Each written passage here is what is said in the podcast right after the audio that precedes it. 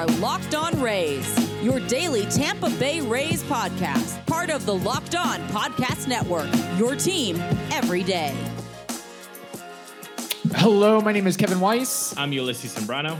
host of Locked On Rays, part of the Locked On Podcast Network. Thank you for making the Locked On Rays podcast your first listen every day. And remember, Locked On Rays is free and available on all platforms, including YouTube at Locked On Rays. Also, be sure to follow us on Twitter and Instagram at Locked On Rays, and you can email us anytime, lockedonrays at gmail.com. We actually had a couple of fine folks email us not too long ago. So keep sending those in, and we'll uh, plan a mailbag episode before too long. You know, can I can I just do a little parenthesis before we begin? Sure, go ahead. Uh, those two mailbags, very interesting. They were about the same thing. They were about, hey, can you talk about analytics? Can you talk Mm. about metrics? What can we look out for?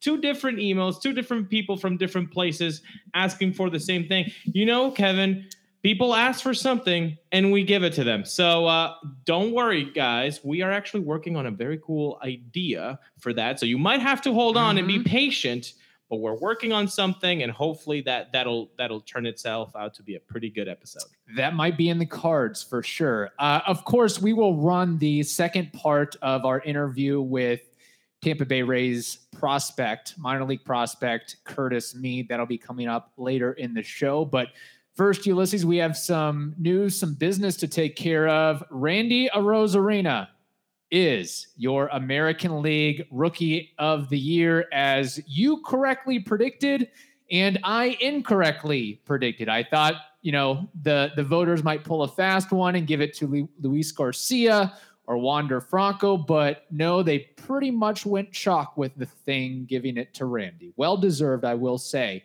for sure. 22 out of 30 first place votes i mean it was just a landslide uh, uh, for for Randy, I didn't even think it was going to be that Yeah. much of a landslide. I mean, hearing your arguments, Kevin, uh, very well put, and, and others. Uh, I think when we had that talk with um, DRaysBay um, in, in, in their podcast, we were all saying, you know, Wander. I think I was on the Randy train, and both of you are were, were on uh, on the Wander tra- uh, train there. And that was right before he got hurt. Yeah, We assumed he would have probably had 80, 80 some odd games to his name. Right. So then, so so then I started thinking, well, you know, they, they make good points, but uh, the voters were like, no, Yeah. 22 out of 30. This is number one. Good for him.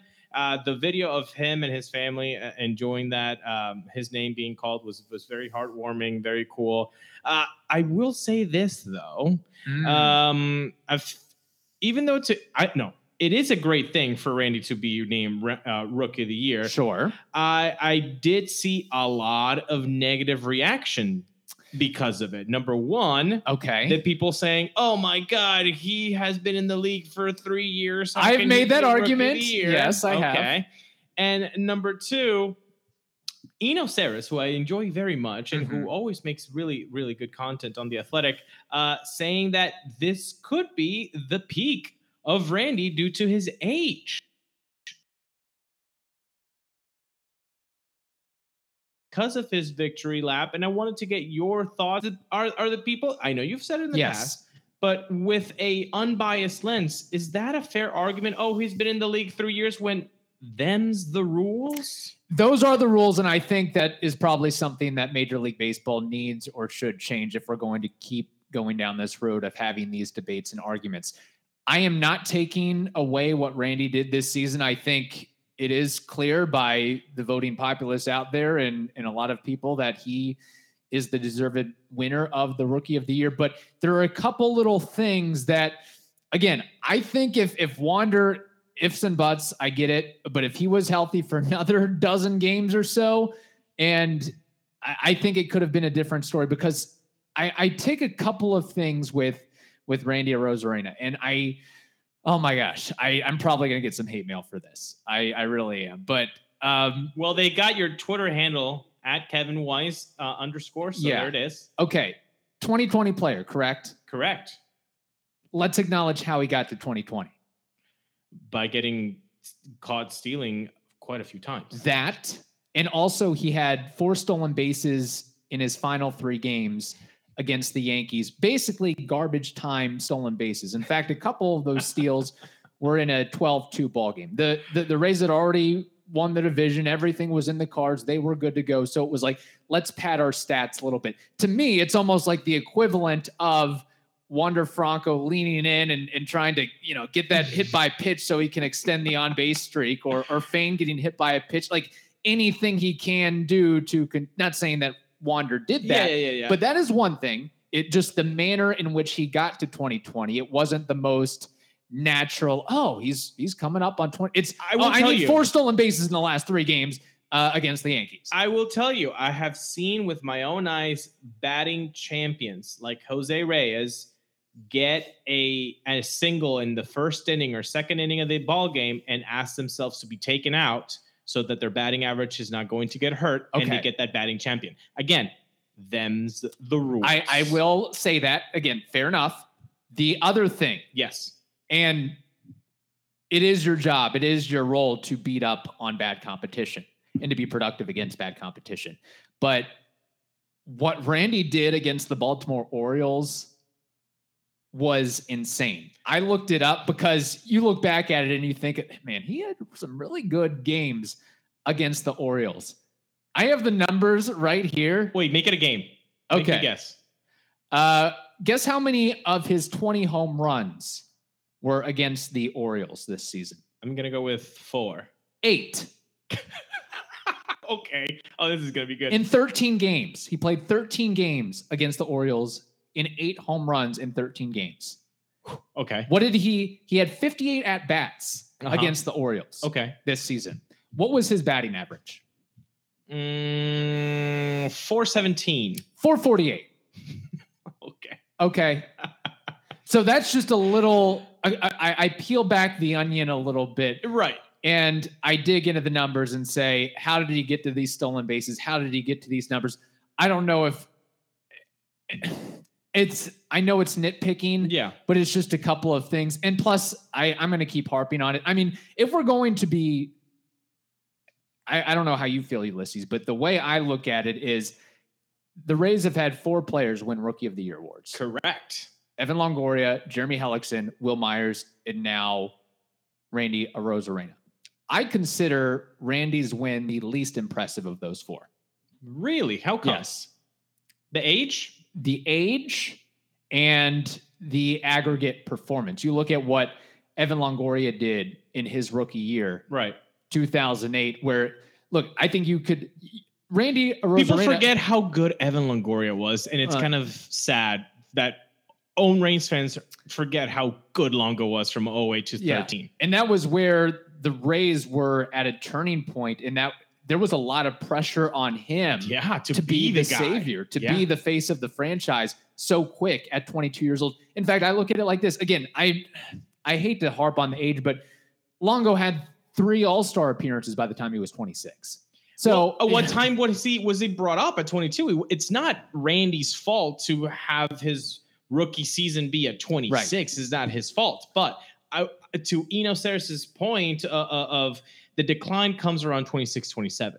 So the long-term extension that we Yeah. were all, you know, talking about after his insane 2020, which we both said after that, don't Mhm. don't do the long term extension because you know by by the by the time that you know you're paying real money uh you know you probably don't want to pay real money because the production goes down yeah, arb 2 man i said it in the player review and uh i i'm sticking Yeah. to it i think arb 2 is the the goodbye randy uh but until then i I, I don't think that this is going to be the peak for Randy. I, I still think like he has a couple more seasons, which hopefully will be in Yeah. a Rays uniform, where he puts up similar stats to what he put up this year. Although, and I think Eno kind of alluded to this, his batting average on balls in play was Yeah. very much inflated Mhm. this year. And why that is, I think it was 363. Something like that. Yeah. So, and you can take into account Randy's speed and hustle and how he gets some of his hits, but there may have been some luck in some balls that may have gone foul. They actually stayed fair because of the spin on the ball. There's a lot of different metrics that you can look at it with that. I'm just saying that in I, I think the voters at the end of the day pretty much got it right with the sense of how they ranked it. And and Randy, Luis, Wander, Adolis. If if we go by WAR, it it, it kind of lines up like Yeah. that for the most part. Yeah, no, So- I, I think. Look, o- overall, congratulations, Randy. I think well deserved. Overall, with the bodies of, work that were put by all the rookies. If you don't like a three-year rookie being a rookie of the year, well, then the rules. Call Change the rules. But before you change those rules, how about you change the rules that affect uh, Renfroe in Game Yeah. Three? How about you change that rule? How about you give a little bit of uh, subjectiveness to the Mhm. umpires? Well, you have six umpires in a playoff game when four will do the same job because you're not even taking into consideration that extra pair of eyes and brains. Hey, Kevin, am I over it? No, I'm clearly not over it, and it's been over a month. Question. Yes. Out of all the rookies in the American League that got some votes, whether first place, second place, third place, Randy, Luis, Wander, Adolis, Emmanuel Clase, Ryan Mountcastle, Shane McClanahan got a second place vote, and Alek Manoah. Uh, which of those, I think I know your answer, but which of those players, which one will have the best career out of all of those? Luis Garcia looks pretty good. Luke's, I, I, I, I, I like his stuff. I, I'm not sold on Adolis. Um, I think we've talked about that off Mhm. air. Um, Luis, I, I like. I mean, Wander Franco. I mean, Wandered can at take the him out. top, I Yeah. think, Yeah, right? we can. Yeah. We can. T- that's why I didn't mention him. Okay, I like, understand. We can take him out of the equation there. But no, I, I, I like. I like Luis Garcia, man. I, I think he he's going to be durable. And he showed it, man. What? He's 24 years. Yeah. He's the same age as Shane McClanahan and pitched like 40 more innings, didn't he? Just about, yeah. I think 32 And and so. and not only that, but he did it in like I think a handful more starts. Like uh, Right. So like three, four more starts. Yeah. It's insane what Luis Garcia did. Yeah, and also, I mean, I will credit Shane for what he did. The the numbers don't quite measure up to what Luis did, but I do like the fact that he got a little bit of a, a nod and homage just because he did have to step into that ace role after Glasnow went Yeah. down and Rich Hill was traded and Ryan Yarbrough wasn't the player we expected and Michael Wacha for the most part wasn't the player. Like he very quickly he had to grow up and and he you're you're a guy now. You're a dude. No, So- you're the top of the rotation. Like, get us there. And Yeah. by the way, we we treat everybody with kid gloves, but we're still gonna treat you with kid gloves, but you know maybe junior gloves instead of you're you're you're in middle school, you're in junior high, not elementary. How about that? There we go. Yeah. Fair enough. Uh, do you agree with my statement that uh, Randy, his rookie of the year was is the least impressive of the four Rays ones? I agree on the age thing because Okay. Wil and Evan and, and Jeremy were very young. Yeah. I mean, I think if they were able to legally drink, they still did not know, you know, the liquor before beer, beer before liquor. thing. Right. Yeah. I mean, Jeremy Hellickson, just looking back at it, he had a, a sub three ERA and 189 innings pitched. in That's insane. Yeah. Uh, imagine, imagine getting that from like Boz and and and Patino next year. Like we would all be Yeah. like, oh my god, these no, like we had that. And that was a period where there were still quite a few studs in the AL East that he had to go up against. Oh, some, Oh, yeah. Some legends for Yeah. sure. And then Wil Myers, of course, what he did in 88 games at 22 years old, 13 homers, 831 OPS. And that's why I put Randy a little bit lower, not taking it away from what and he that's okay. And that's okay. Yeah. But let's also remember that not, not a lot of people have had a 2020 season in a Rays uniform. I know. Even on bases in the last three games. It doesn't matter. Oh my gosh. I'm now going to be nitpicking every time I that uh, Randy gets a home run off Adam Plutko or something. Yeah. I'm gonna go nuts. Yeah. Hey, it, it has to be off Chris Sale. All your all your good hits and all your home runs, all your productions have to be off good. Oh, we're, we're in Camden Yards. This don't count. Uh, Oh oh my gosh, yeah. So there it is. Randy is your rookie of the year again. Really, seriously, congratulations to him. It was just uh, it, it wasn't the most, I guess, exciting ceremony because we kind of, and even though we had the debate back and forth, I guess at the end of the day, it really wasn't much of a. It wasn't a nail biter. No. No. No. Uh, uh, we will find out with the uh, manager of the year award later on today. And here, I'm gonna I'm gonna throw a hot take out before we move along uh, with the Curtis Mead interview. Um, Wander Franco, his career WAR will be double Randy Arozarena's when it's all said and done. Uh, wow. Yeah, Wow. I am that confident in wander. And he's got like a six year head start too. Well, yeah, that helps. He's So- 20. Yeah. Uh, all right. I think that is Let, that. Let, us enjoy part two of the Curtis Mead uh, interview, which, by Yeah. the way, if you did not go watch it on YouTube, you still can, Mhm. folks. Go watch it on YouTube. Subscribe. Hit that little thumbs up. Yes. and, and, and help us out. I think this is uh you know one of our, our most viewed videos. So thank you all for for enjoying the the YouTube ness of it all and come join us on Yeah. YouTube. And We're if- fun there. if if there's a raised player prospect that you would like to hear from, let us know and we'll try to get them Ooh. on the show and and uh, reach the olive branch out there. Uh, before we get to Curtis Mead, we first have to tell you about Bet Online. Bet Online is back and better than ever before. A new web interface for the start of the basketball season and more props, odds, and lines than ever before. Bet Online remains your number one spot for all the basketball and football action this season. So head over to their new updated desktop or mobile website to sign up today and receive a 50% welcome bonus on your first deposit. Just use the promo code locked on. That's L O C K E D O N, L O C K E D O N to receive that bonus. Bet online, it is the fastest and easiest way to bet on all of your favorite sports, and it's where the game starts. Now, going forward, looking at the upcoming season 2022, what are you after the fall league finishes and, and you go into the off season? What are you kind of looking to improve or hone in on? Is it something defensively? Is it something at the plate? Is it getting a little bit stronger and bigger? What are, are there a couple data points that you're looking at? This is my goal, or these are some of my goals for this upcoming season in the minor leagues and hopefully in the major leagues at some point.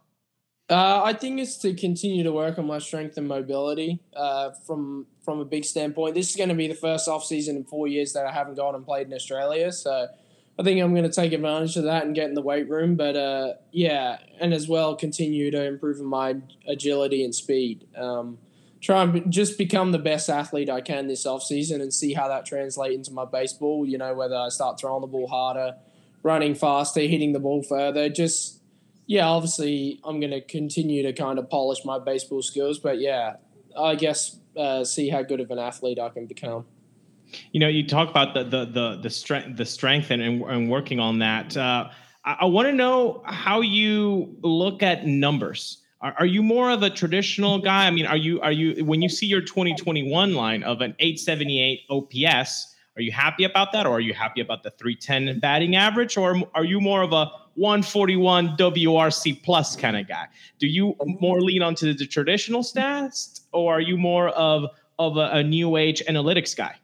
Uh, probably for a baseline, probably a, a more traditional guy, but I'm definitely starting to take more of an interest in, you know, OPS, WRC plus, all of those things, and starting to understand that. And I think, I think they're definitely better judgments of a season and how they've been going. You know, I actually keep a journal just for myself and for my um, mental state when I'm struggling of of how many quality at bats I have per day because I find that's a, a better stat for me to kind of judge myself on rather than how many hits I got that day. But I mean, it's definitely nice to look up to on the board and see you're hitting 300. So, but yeah, I would I would say I'm kind of more so traditional, but now leaning towards the new school, and I think that's where the game's trending. And I think it's good for hitters, you know, to to not judge themselves against the more traditional ways.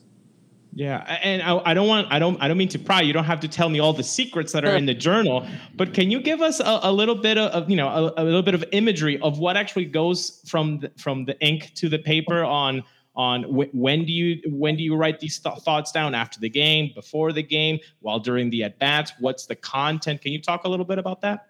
Yeah, so purely mainly just after the game, you know, and some some days I don't really feel like it. I went four for four. I don't need to write down that I had a good day.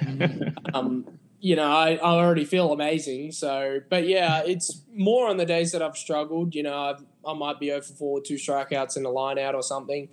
And, you know, that line out hurts a lot more when you're 0 for 3 than it does when you're 3 for 3. So, yeah, I, I, I write down my preparation and how I prepared for the day, you know, how I slept, what I, what I ate, what, uh, how my hydration's been going. And then I write uh, my fielding efforts, how I went in between innings, um, how I went during the inning, and then uh, an overall score on that, and then I rate my at bats based on uh, a few metrics that I have for a quality at bat and how many quality at bats I had. So yeah, I just try to keep it pretty basic and more things I can control. So then I guess on a daily basis, even if I don't have a good game, I know that I kind of put everything in place to prepare for a good day. So that I did everything I could, and you know, it didn't maybe it didn't happen today, and it, and I had a rough day, but I mean, I, I did everything that I planned to do, and I I took care of my stuff. So yeah, I think just keeping everything consistent on a day to day basis is is important, and that's kind of what I write down.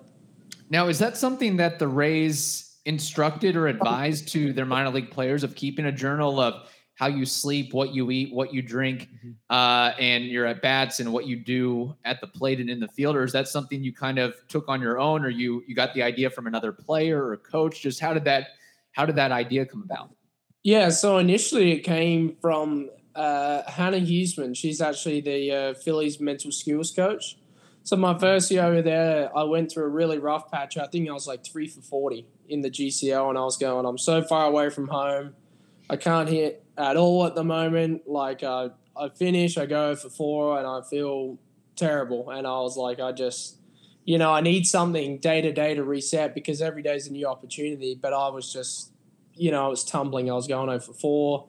The next day, I roll around. I had no confidence. I'd go for four again, and it was just not a good uh, not a good headspace to be in. So we we kind of worked on you know what what are some things that I can judge myself on that are not performance, well I guess outcome based. So mm-hmm. it started there and then um, transitioned over to the Rays and I, I spoke with a few of our mental skills coaches and yeah I told them that this is kind of what I was doing and you know it helped me feel better when I went over four or you know I wrote down no matter what and they were like, "Yeah, this is a really good, uh, really good tool to have, I guess." And you know, now we everyone got a journal at the spring training this year, so it's pretty cool to see there. So they're definitely encouraging it more now for everyone, and it's definitely a, a tool that we're learnt, uh, taught, I guess. And yeah, I know a lot of guys utilize it. So.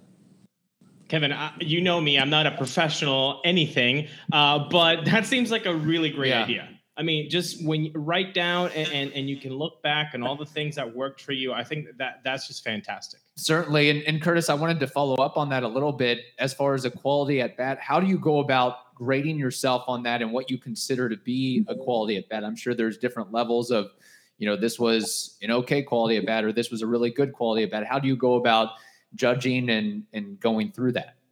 Yeah. So initially I do number of pitches, so eight or more I find that if I have, you know, I face eight or more pitches, I really made the guy work, no matter strikeout, mm-hmm. walk, whatever the outcome. Uh, secondly, whether I reach base. So even if it's an error, you know, I help my team. Mm-hmm. Yeah. I help the team move along. So I base hit, uh, walk, reach base, however, hit by pitch, um, and then again uh, if I found the barrel. So if I if I hit the ball hard, I give myself a quality at bat because that's that's the name of the game. You know what I mean? You're trying to hit the ball as hard as you can all the time. So um, if I hit hit the barrel, so they're kind of the main three, and I'll you know I'll take the go a little bit deeper in the at bat, and I'll write in there if I think the umpire. Uh, did me dirty or something like that. So yeah, I kind, of, I kind of write probably two or three sentences at the end of the day on how the at bats went, whether I felt something in BP, whether I felt an adjustment in the field, and uh, yeah, I'll kind of spend five or ten minutes at the end of the day um, filling that out. And I find a lot of the time, you know, if I'm pretty frustrated in my performance, that after I've written it all down, I can kind of refresh and get ready for tomorrow.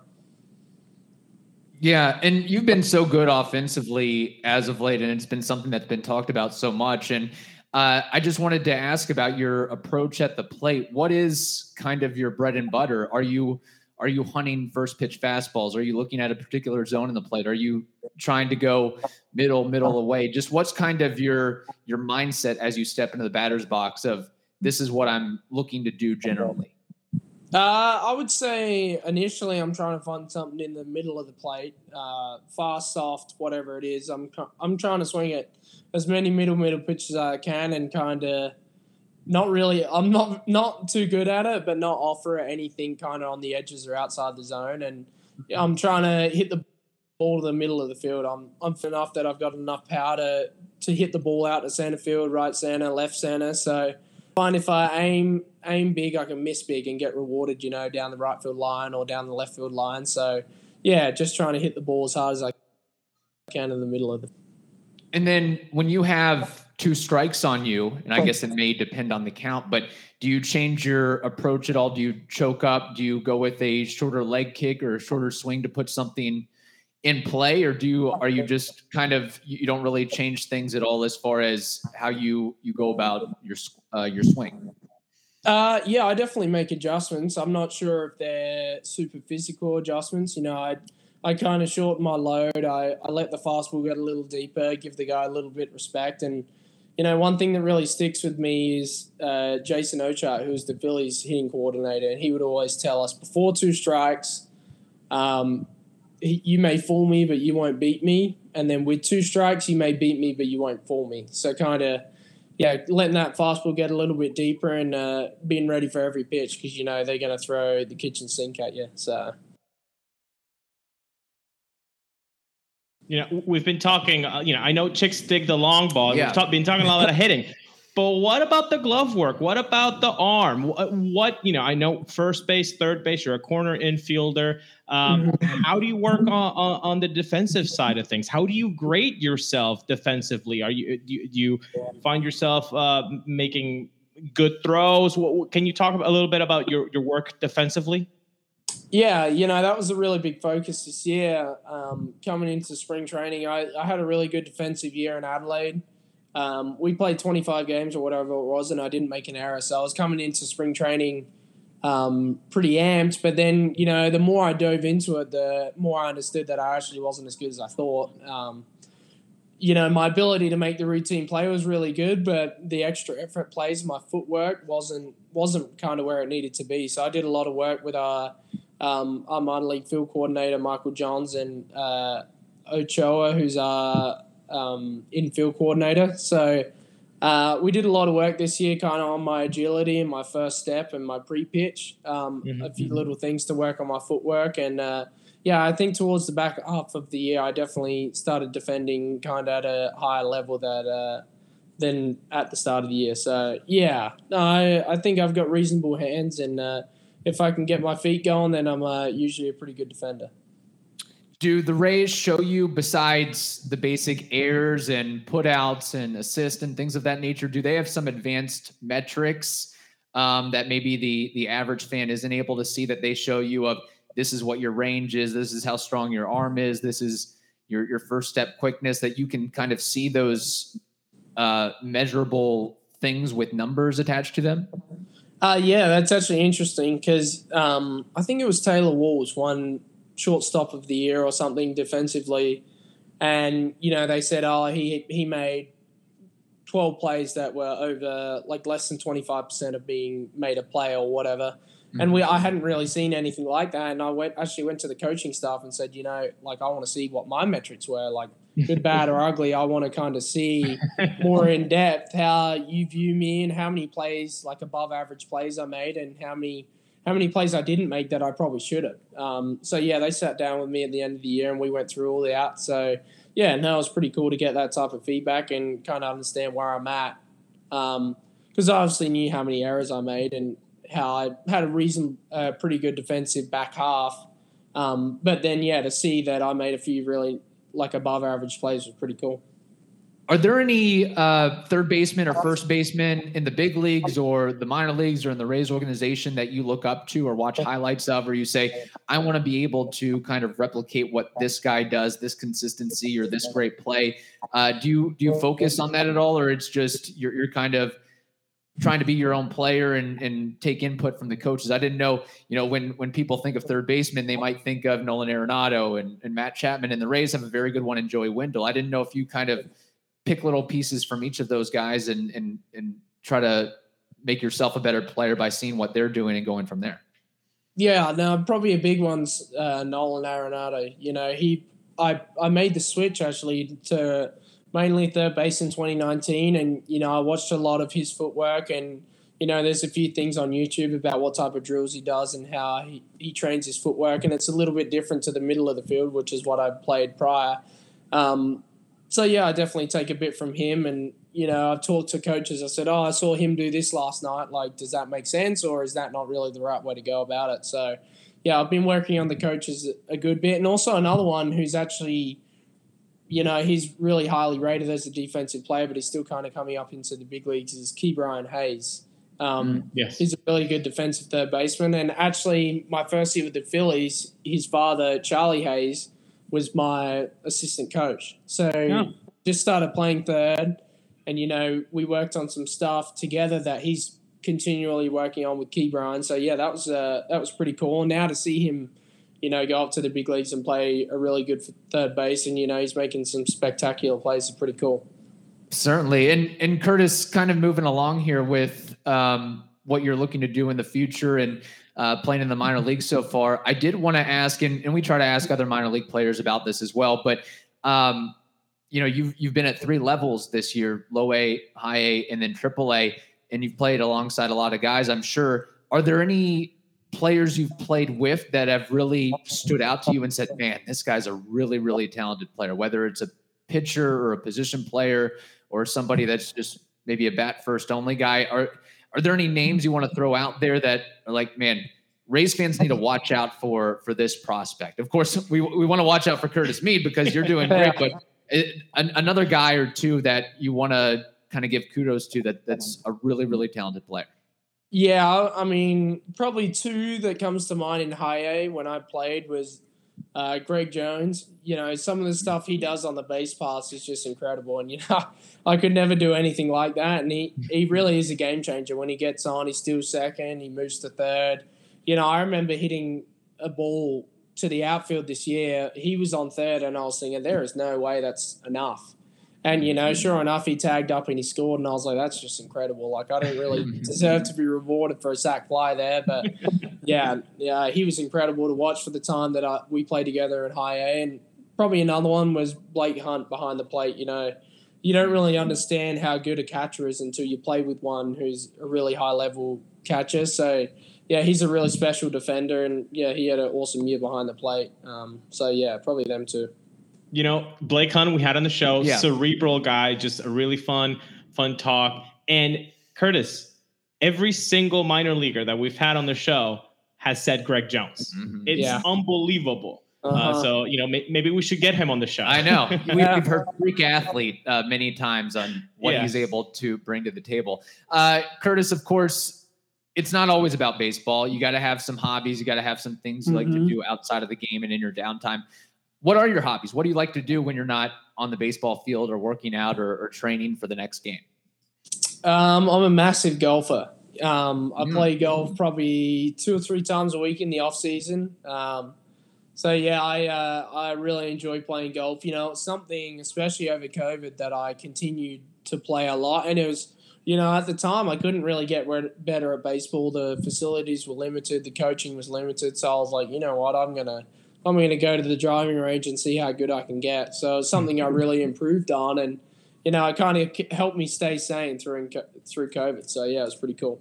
Well, we have that in common, Curtis, because I am an avid golfer. Uh, Ulysses knows that I'm usually at the driving range a couple times a week and Yeah. on the golf course on the weekends as well. Uh, I don't I don't mean to pry or be rude, but can you share your handicap uh, with with with the stick? What are you, what are you Um, standing at right now? Probably when I left for Australia, which was last off season in March, I was a one point nine.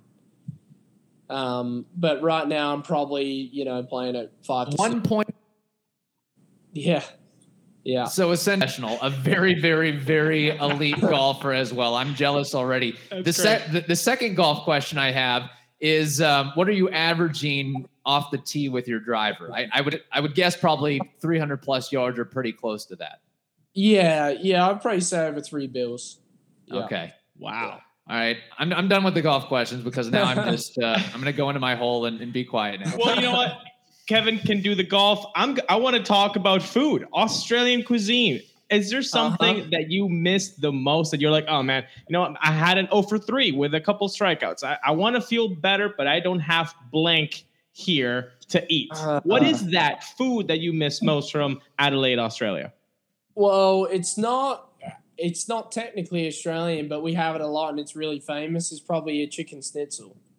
So it's like a chicken palm, but it's Okay. uh, it's like a breadcrumb, uh, chicken breast and chips, and a and a pint of beer on a uh, on the weekend goes down nicely. So yeah, Oh my, that looks that that that, that would be the best while watching baseball. Yeah. Imagine if they had it at, at, at the trop. That'd be great. uh huh, uh huh.